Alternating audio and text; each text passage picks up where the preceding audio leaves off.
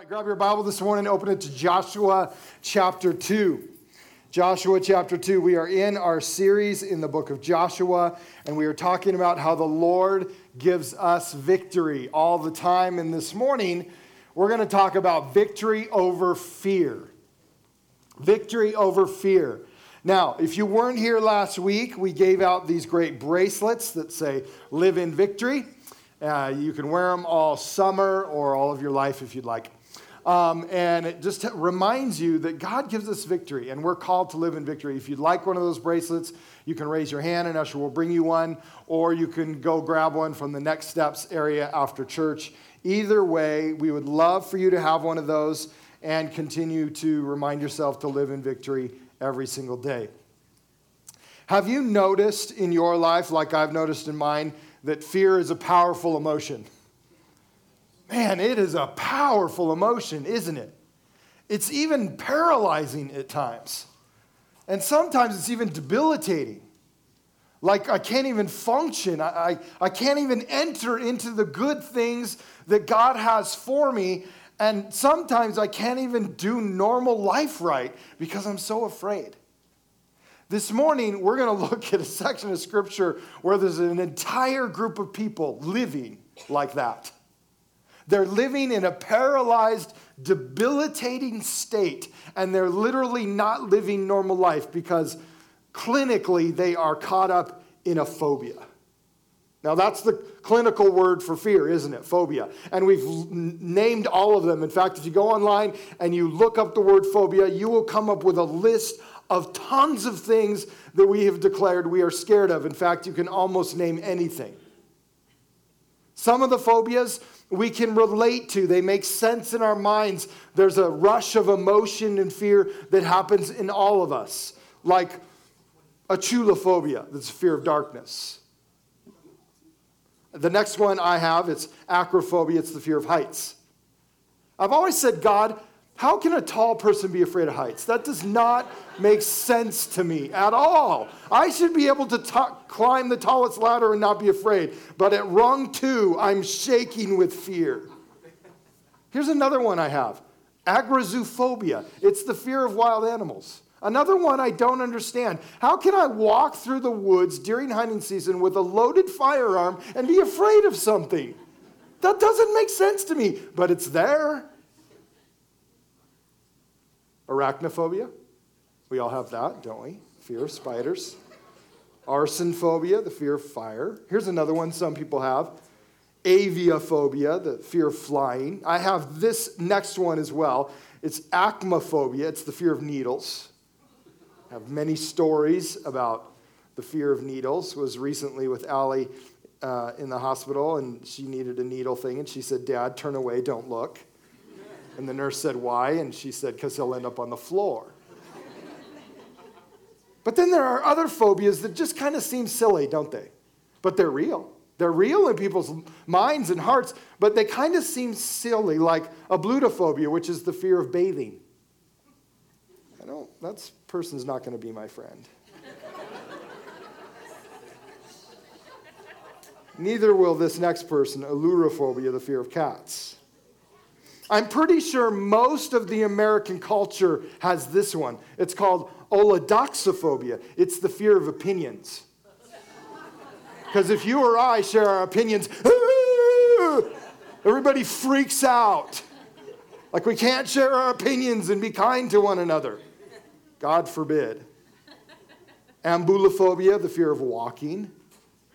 Here's one I had in high school arithmophobia. You can probably figure that one out. The fear of numbers. Yes. Aurophobia, the fear of gold. Why would you have that? That doesn't make any sense to me. Not to be confused with auroraphobia, which is the fear of the northern lights.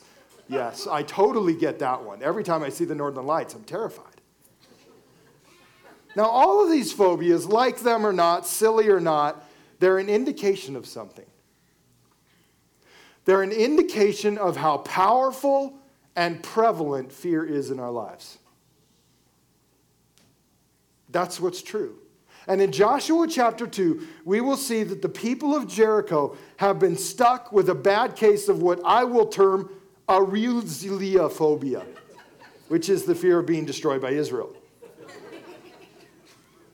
These verses that we'll look at today give us a good look into what fear can do and what it does. But here's the best part these verses will also give us the answer to fear. The answer for our fear. And what's amazing is the answer to our fear will come through what may be the most unlikely source a prostitute named Rahab. Look at Joshua 2 with me. Then Joshua, son of Nun, secretly sent two spies from Shittim. Go look over the land, he said, especially Jericho. So they went and entered the house of a prostitute named Rahab and stayed there. We don't have time to dive into why they went to that house, but whatever. It was obviously a divine moment. Verse 2 The king of Jericho was told, Look, some of the Israelites have come here tonight to spy out the land. So the king of Jericho sent this message to Rahab Bring out the men who came to you and entered your house, because they have come to spy out the whole land. But the woman had taken the two men and hidden them. She said, Yes, the men came to me, but I did not know where they had come from. At dusk, when it was time to close the city gate, they left. I didn't know which way they went, so go after them quickly, you may catch up with them. But she had taken them up to the roof and hidden them under the stalks of flax she had laid out on the roof. So the men set out in pursuit of the spies on the road that leads to the fords of the Jordan. And as soon as the pursuers had gone out, the gate was shut. Before the spies lay down for the night, she went up on the roof and she said to them, I know that the Lord has given you this land, and that a great fear of you has fallen on us. So that all who live in this country are melting in fear because of you. We have heard how the Lord dried up the water of the Red Sea for you when you came out of Egypt, and what you did to Sihon and Og, the two kings of the Amorites east of the Jordan, whom you completely destroyed. When we heard of it, our hearts melted in fear, and everyone's courage failed because of you. For the Lord your God is God in heaven above and on the earth below.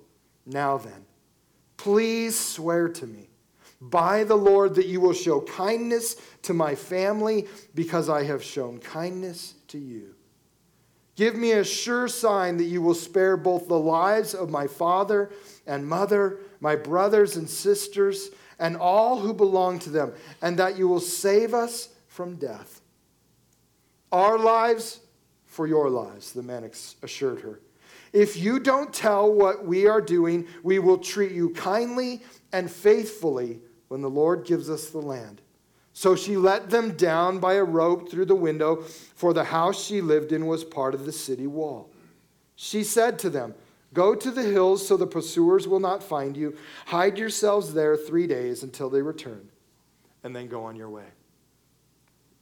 What a great moment where you and I see God beginning to orchestrate his people coming into the nation of Israel and into their inheritance and into, into their promise but we also see this moment where Jericho and the entire region are stuck in fear. And one of the first observations I noticed about fear is this walls don't keep out fear. Jericho is the largest city in the region. It has enormous walls. In fact, we can deduce from this story that the walls are as wide as her home. Her house is built like in the wall. Some say that the, the walls were so thick that they would have chariot races on top of the wall. This is an extremely thick and large wall. But walls don't keep out fear, do they? The people and the king of Jericho assumed that their large walls would keep everything out, and maybe it was keeping everything else out, but it wasn't keeping fear out. In fact, they're hanging on by a thread behind their large walls, and the text says they're melting in fear. The walls didn't keep out fear. In fact, what's interesting, the walls are magnifying their fear. The walls are keeping them stuck in their fear. That's the problem with walls. This was the problem in the circumstance in Jericho. But it's interesting, the same thing happens today to you and me. Because we build walls too, don't we? Now, they're not physical, concrete ones, they're mental, psychological, physical, spiritual.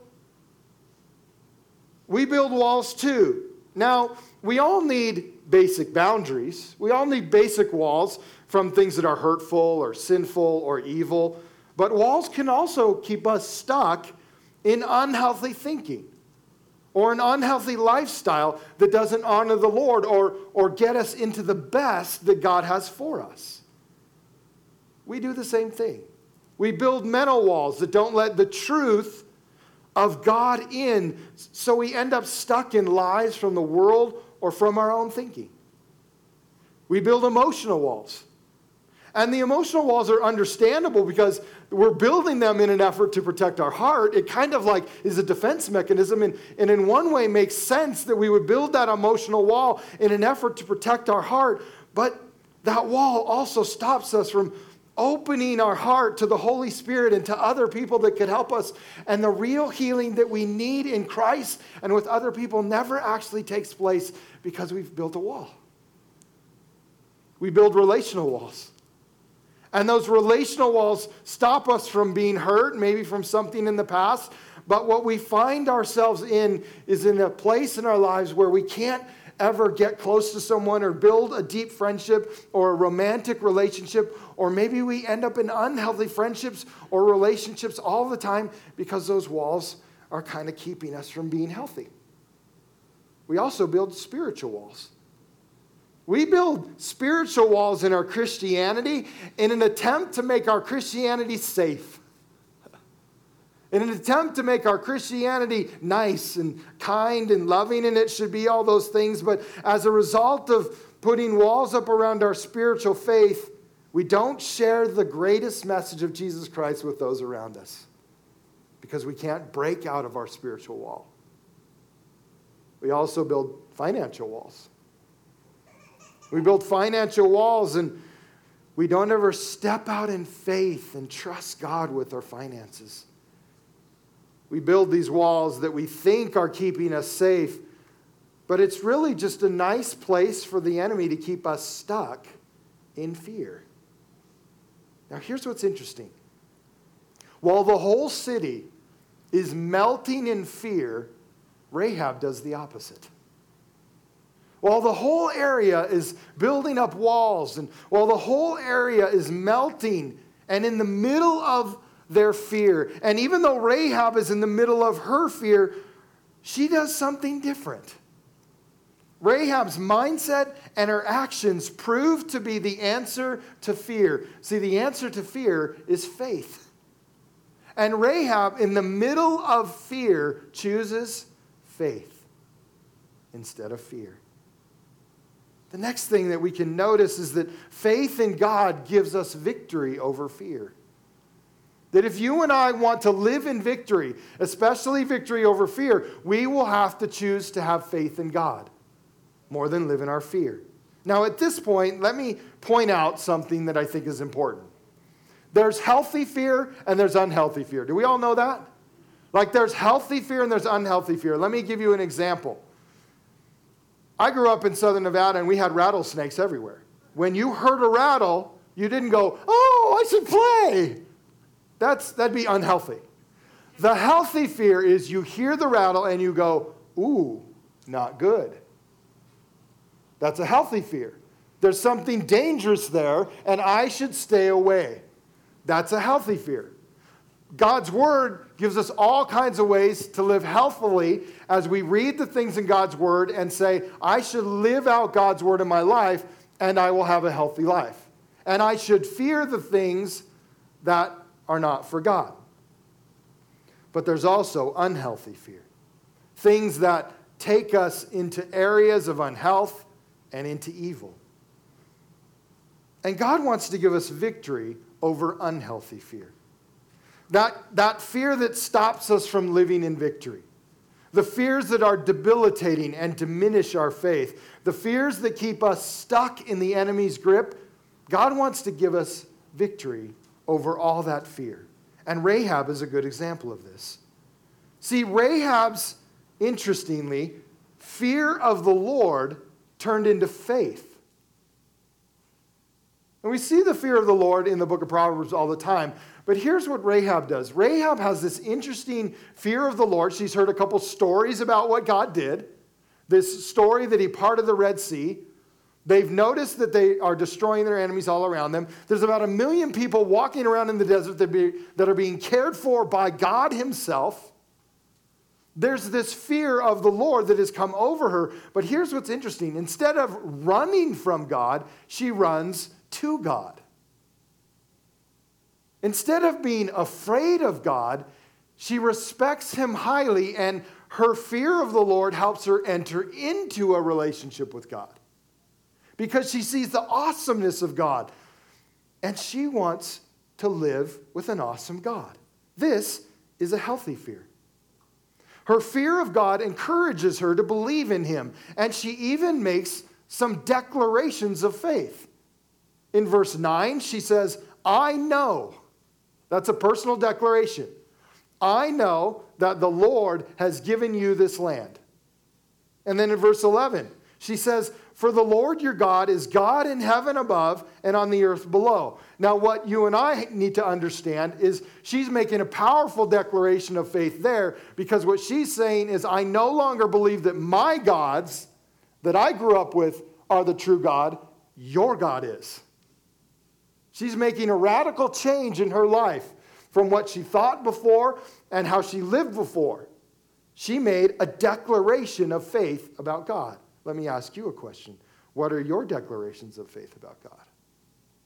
What do you say about Him? What do you believe about Him? What does your faith look like? And how would you communicate it to others? See, Rahab's fear of the, of the Lord ignited a faith in her. It ignited a faith in her not only to believe, but to do what was right.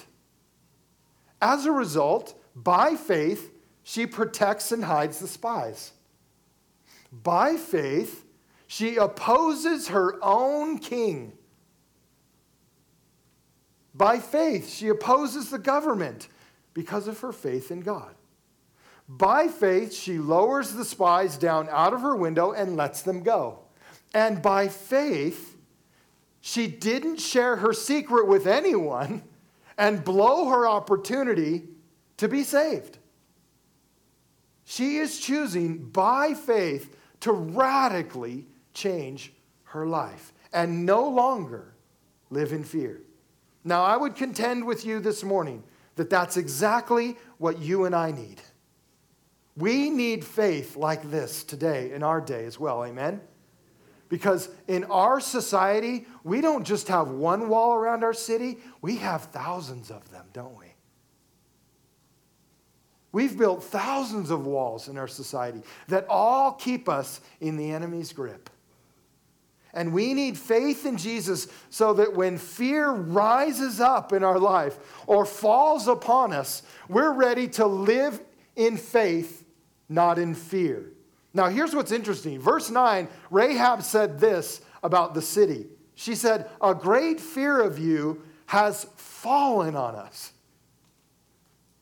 It's almost like the enemy has attacked them and fear has totally taken over their life. And this can happen to you and me too. Fear can literally fall on us.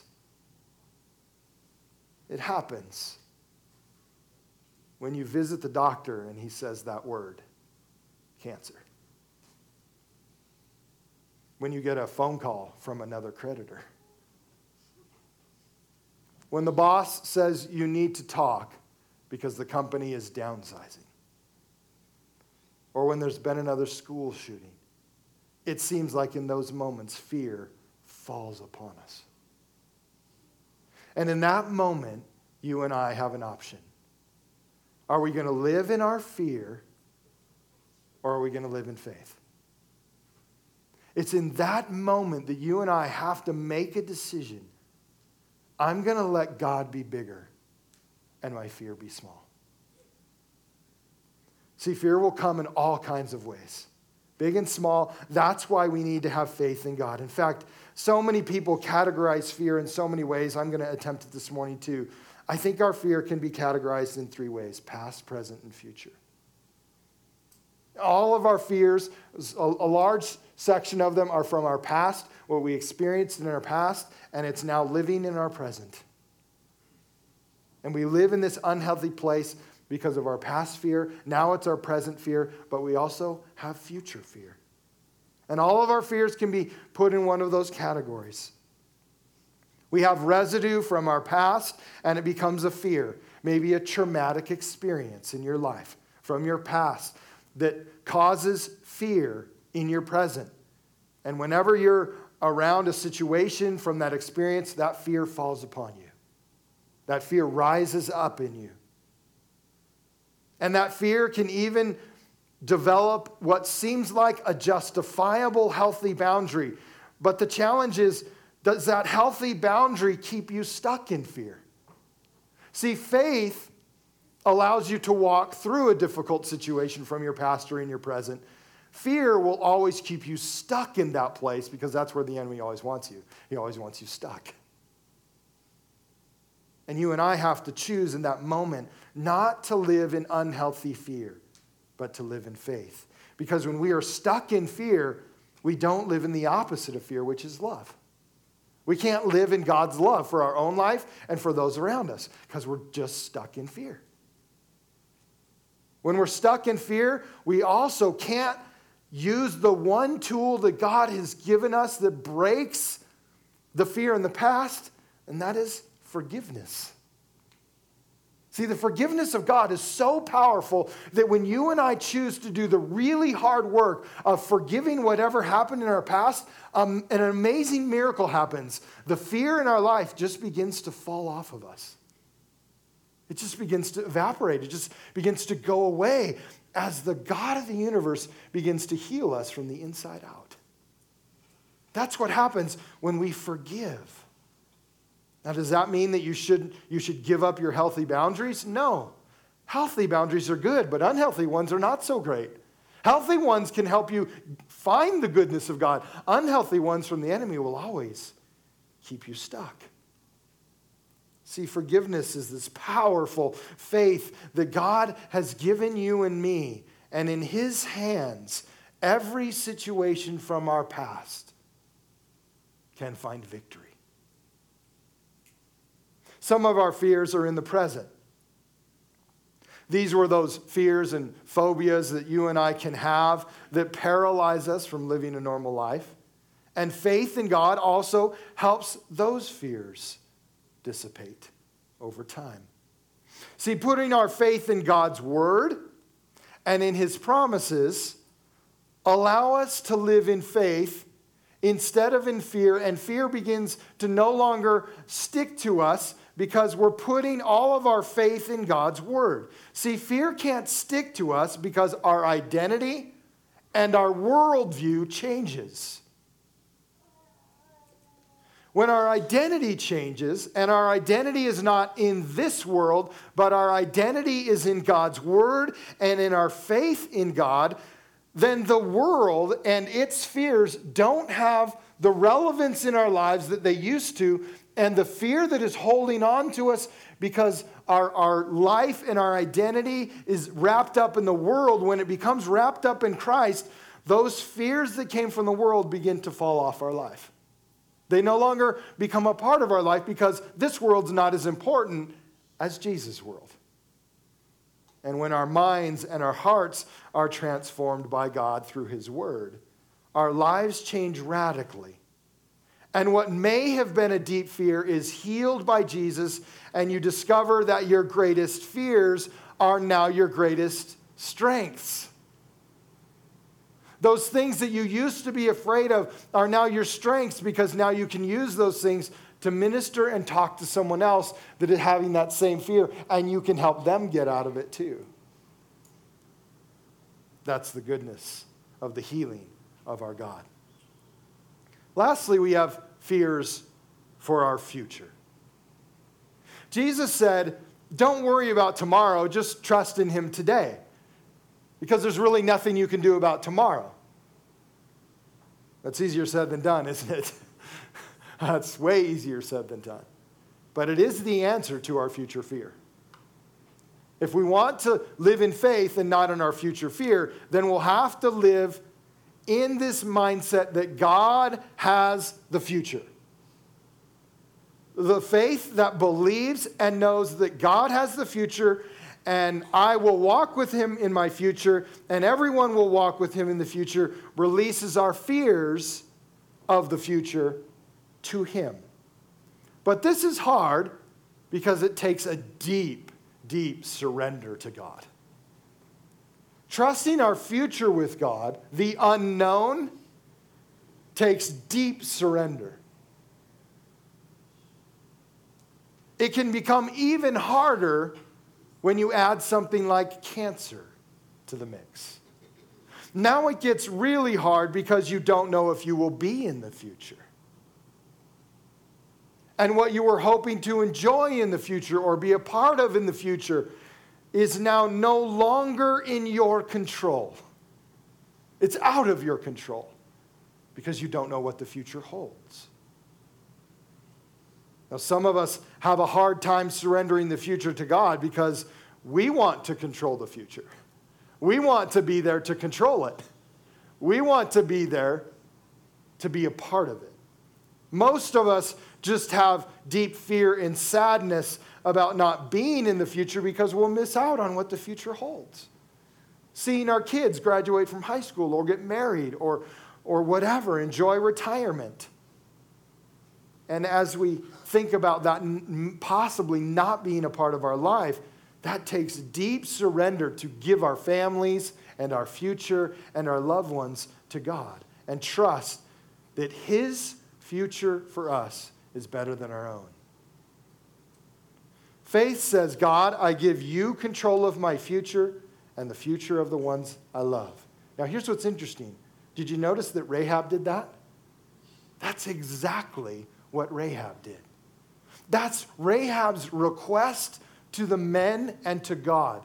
Would you show would you swear to God that you will show kindness and faithfulness to me and my family, my father, my mother, my brothers, my sisters, and everyone else? She probably means all of her nieces and nephews, her grandkids. Will you show kindness to my family as I step out in faith? Now, here's what's interesting she puts her faith in God for her future. And when the walls of Jericho come falling down, there's only one house left standing hers. Which reveals to us the next most important part, part about faith, and that is this that one person's faith can change everything. Hear me this morning. One person's faith can change everything. It can change everything in your life. It can change everything in your family's life. This is the wisdom of Rahab's faith. The wisdom of Rahab's faith is this God plus you equals a majority every time. Every time you connect your faith and God, you are now on the right side. And you are in the majority. God plus your faith equals a miracle. And Rahab's faith changed everything for her family. And I want to encourage some of you this morning. You may be holding on to God in faith for an area for your family. Maybe the salvation of a family member, or the healing of a family member, or just the health of a family member, whatever it might be. Can I encourage you? Be that one person. Be that one person that is continuing to stand in faith and to trust in God for that situation and that circumstance. And let God choose to change everything. Rahab's faith was extraordinary. Not only did her faith change the course of her family's life, it changed the course of history, and it also changed the course of your life. Say, Pastor Mark, how did Rahab change my life? Well, Matthew chapter 1 tells us how Rahab's life changed your life and mine and the course of history. Look at it with me. It may seem boring because normally genealogies are boring, but look at Matthew chapter 1, verse 5 and 6 with me. Hopefully it's on the screen. There we go. Salmon, the father of Boaz, whose mother was Rahab. Now, I forgot to tell you, this is the genealogy of Jesus Christ. Solomon, the father of Boaz, whose mother was Rahab. Boaz, the father of Obed, whose mother was Ruth. Ruth was another woman of great faith. Obed, the father of Jesse, and Jesse, the father of King David. Rahab was King David's great great grandma. Rahab is now in the immediate, direct family line of your Savior and mine. This woman, one person, chose to have great faith. It changed her family, it changed her, and it changed you and me. Because Jesus came through her. What an unlikely source the prostitute in town. Never underestimate the power of anyone, amen? amen? The faith of anyone. Our ushers are going to pass out a, a prayer card to you right now. And I want to talk about how your faith can change something in our community. Because one person's faith can change everything, I want to challenge us as a church to change our city, the West Plains, and parts of the world.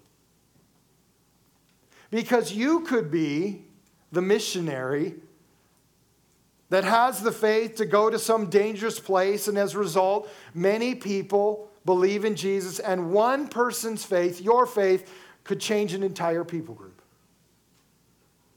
You could be the person that shares Jesus with someone, and your faith changes their life, and they become the next great evangelist, and hundreds of thousands of people get saved because of one person's faith. Similar to the one person that led Billy Graham to the Lord, somebody had to lead Billy Graham to the Lord, right? And then thousands, hundreds of thousands of people get saved. See, one person's faith can change everything. And by the way, that's a biblical truth everywhere.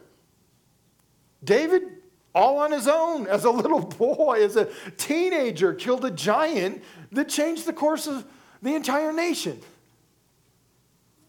Daniel, all by himself, gets thrown in a lion's den, and it changes his life, Nebuchadnezzar's life, and what Babylon thought about God. Jesus' faith on a cross paid for your sin and mine, and for the sin of the whole world. See, the faith of one person can change everything. Never underestimate the power of your faith in God. Now, it's not because you're so great and because your faith is so awesome, it's because God is. Amen? And when you put your faith in Him, anything can happen. So I would like us as a church to have Rahab like faith for our city, for the West Plains, and to the ends of the earth. Now, Pastor Kate wrote a, a, great bookmark. This is, this is her help in my message. I don't know if you've noticed this or not, but her help is normally better than my best. Have you noticed that? You've been around for a while. You'll notice that, that she's pretty awesome. I agree. So there's some prayer points here for each day Monday, Tuesday, Wednesday, Thursday, Friday. I want you to pray, if you would, each day this week, and then you can keep this up if you'd like. But throughout this series in Joshua, I would like us to pray that our city could live in the victory of Jesus. Now, you and I know what that means. It's our neighbors, it's our coworkers, it's the people we interact with in our city that need Jesus. They need to live in victory, and we need to be the people of great faith for them. Now, as you and I live and stand in victory, it will look like praying for them. It will look like sharing Jesus with them. It will look like showering love and grace and forgiveness on their life. And I'd like us to conclude by just praying for that. So, would you stand with me this morning? And we're going to pray the prayer on this bookmark. That's going to be our close this morning, remembering that faith is what destroys fear. Your walls won't keep fear out. Faith in God and living in His victory will keep fear out. And never underestimate the power of your faith. So, could we pray together for our city, for our neighbors, for our family members, for the West Plains, and for the world? Would you read it and pray it out loud with me? God, just like you granted the spies favor with Rahab we ask that you would give us favor with our community. May we be bold witnesses for you so people will know that you are the one true God. Soften hearts and engage minds to the truth of Jesus Christ. Use us as instruments of your kindness, which points people to you. That's my prayer for our church, for you individually. You get to take this home, you don't have to leave it here. But let me close with this. Some of you may be wrestling with a personal fear. There's something that you know that is just, it's kind of been just there. It's resident. It's all the time in your life. And you'd like to see victory over it today.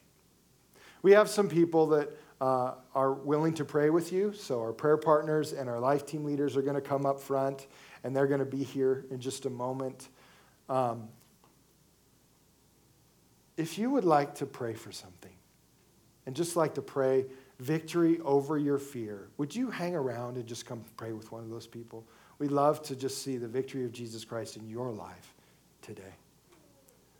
Well, it was good to see you. Thanks for coming to church. And always remember, Jesus loves you very much. So do Kate and I. Have a great week.